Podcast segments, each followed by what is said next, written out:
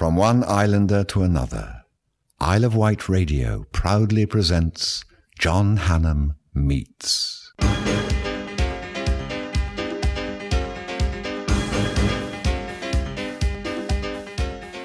Hi, and welcome to another John Hannam Meets Archive. Over the years, I've interviewed Tom O'Connor on so many occasions. Today, I'm going back to 2006 when I met him at the Bembridge Coast Hotel. And we talked about the changes he'd seen in his profession, showbiz, of course.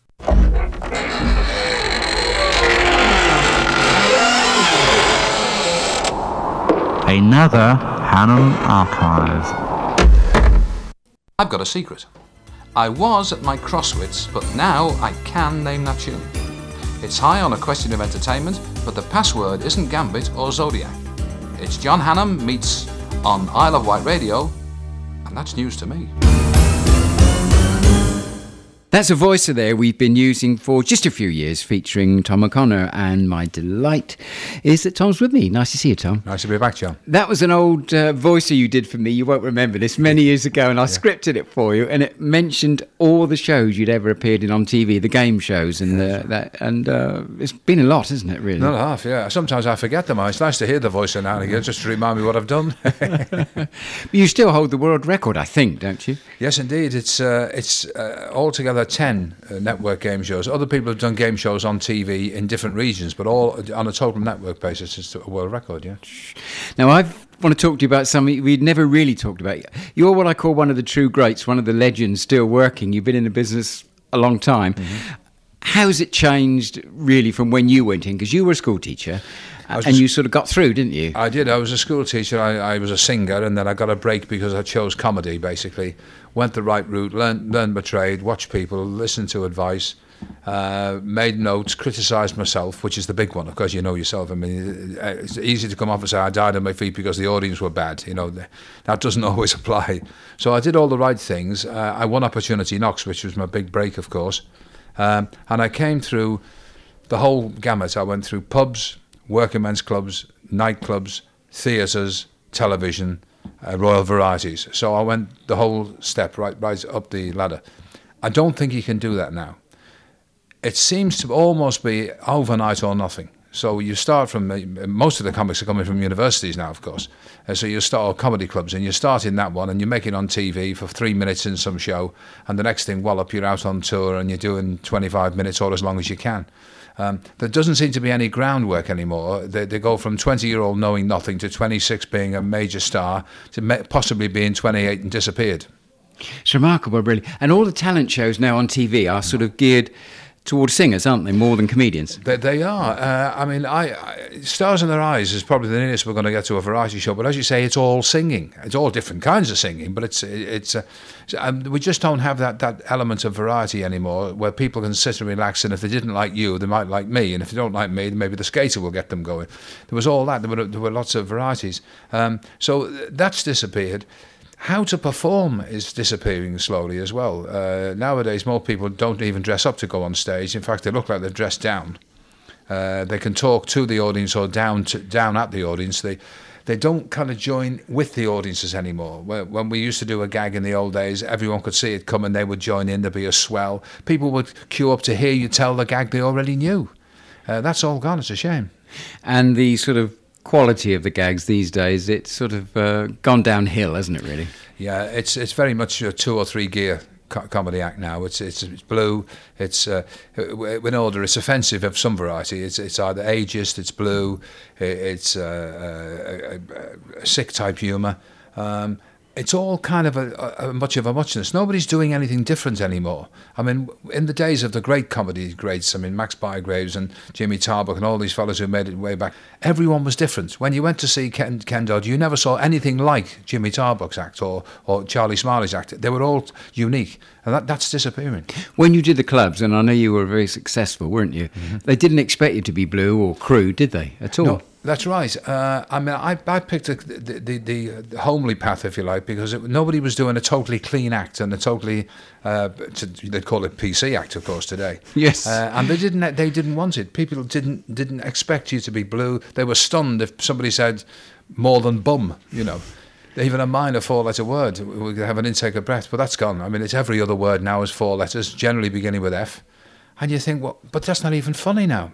There's the shock element when you first do it, possibly, but then if the gag isn't clever, it doesn't matter how blue it is, it's not going to get a laugh anyway. And if it's not clever, it's not, it's not going to get a laugh. It's clean.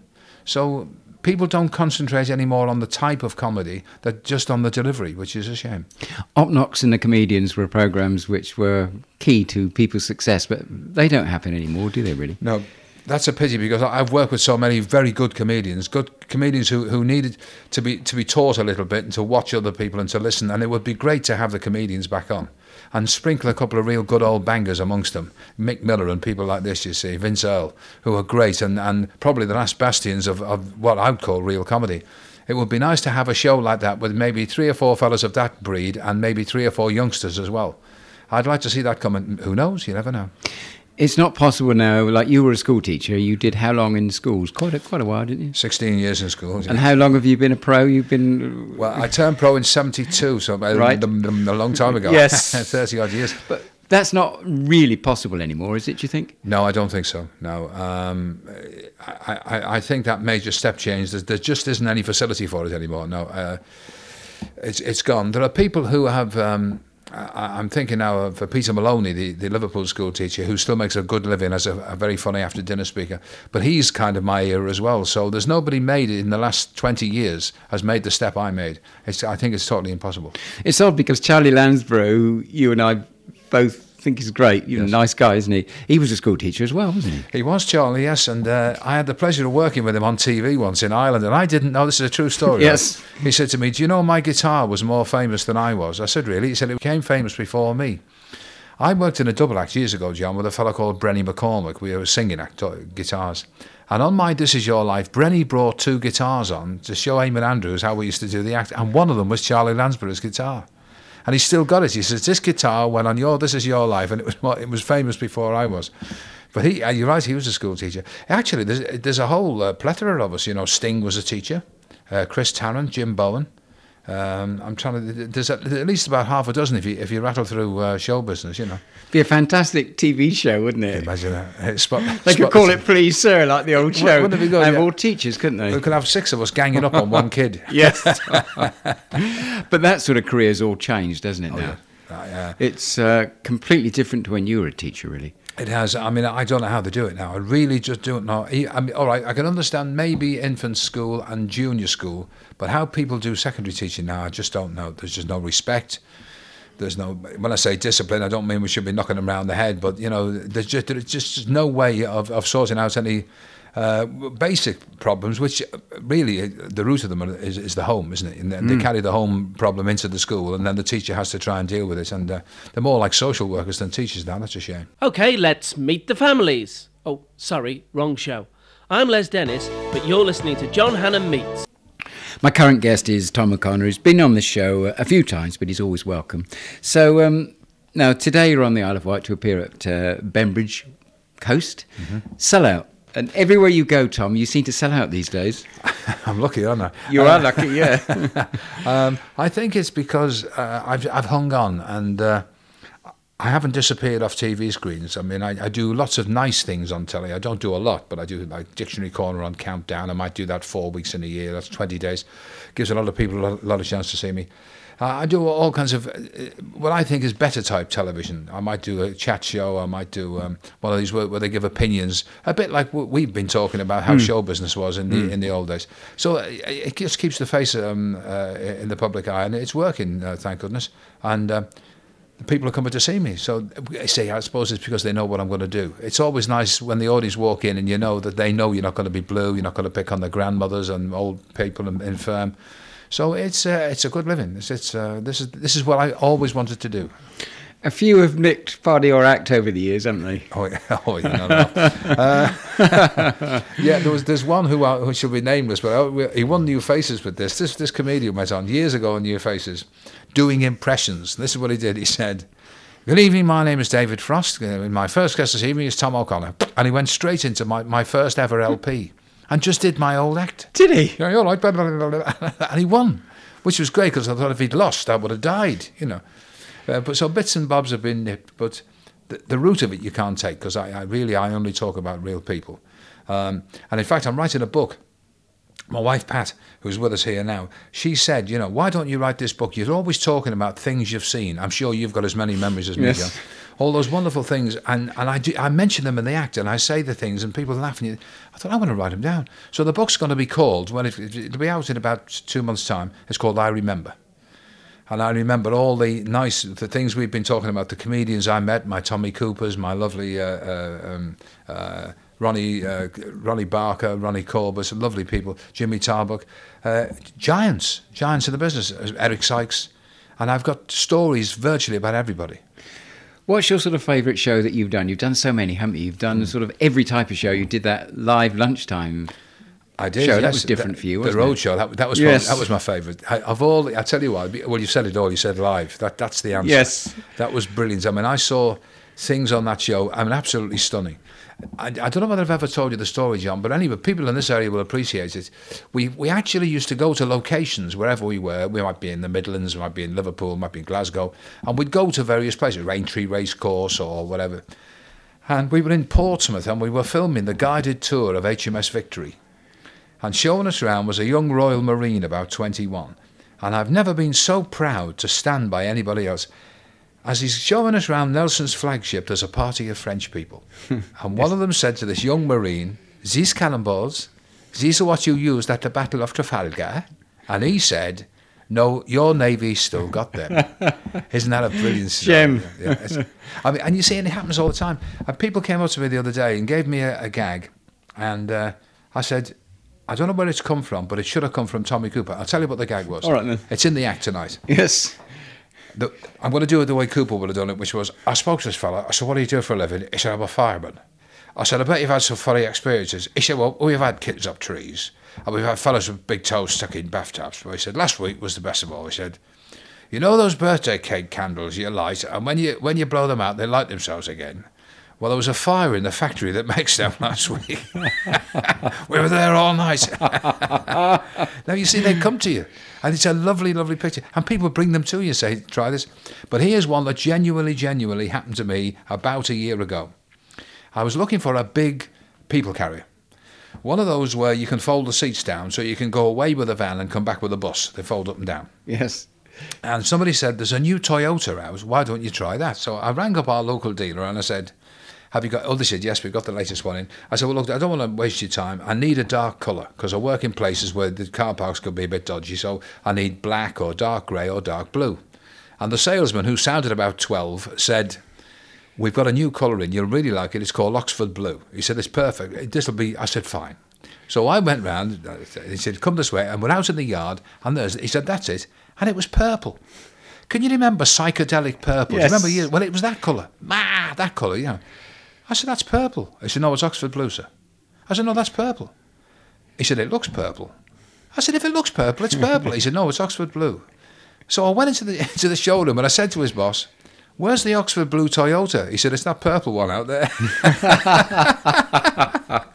and you can't buy them. So I'm writing a whole book on them, and I've got thousands. Obviously, I've got. Once I start thinking about my dad being a docker and my mother playing the piano badly, like Les Dawson, uh, there's a whole. I mean, there's probably two volumes.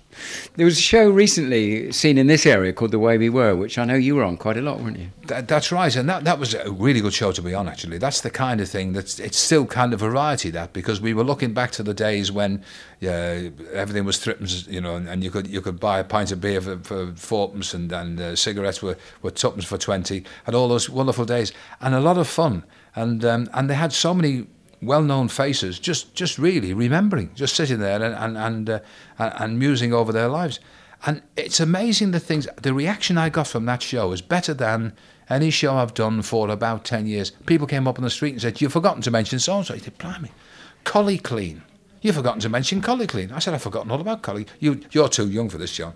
Collie Clean was if you got a greasy stain on your trousers or your skirt, you squirted this, it looked, it looked like clear toothpaste and you rubbed it in and you left it for five minutes and it went hard and white and you brushed it off and the stain disappeared. Really? Oh, really, honestly, and it worked. I tell you, for about a year, it worked, and then they must have started to weaken the stuff. Maybe it started to rip people's clothes apart. But later on, you could put a whole tube of this stuff on it, and nothing would happen. But one time, it was brilliant. Tom, it's always a great pleasure to talk to you. And as we speak, you've got a gig on the Isle of Wight mm. tonight, and you- you've been coming to the island for many years. Yes, been a lucky place for me, the island. Every time I've had a run of, of work in the island, something big's happened to me. I don't know why. It's something special, you know. Uh, so it's, it's it's been lucky. I mean, I was on the island when I got the call for Opp Knocks.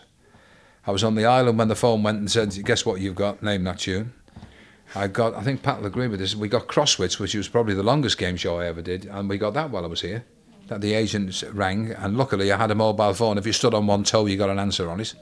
So who knows what will happen after tonight? So if the phone rings in 10 minutes, you never know. You get. Lots of luck in the future, Tom. Thanks, John. By Jove! Ha ha ha! How tatty-hilarious, folks. How discomnockerating to listen to that wonderful programme full of rumbunky nunciousness. John Hannam meets... Good gracious me. Thank you, Doddy. I'll never forget the day I interviewed uh, Ken Dodd in Suffolk. That's another story. I think I got back to the hotel at least uh, about 1:30 a.m. in the morning. Today we've been listening to a Hannam archive from Tom O'Connor, recorded in 2006. Over the years, Tom and I have become close friends, and it's always a pleasure to interview him. Sadly, now he's virtually retired from full time showbiz, but what a record to look back on! A fantastic career. Thank you for listening. Well, that was super smashing great, wasn't it? Jim Bowen here, just reminding you you've been listening to John Hannam on Isle of Wight Radio. Bye bye for now.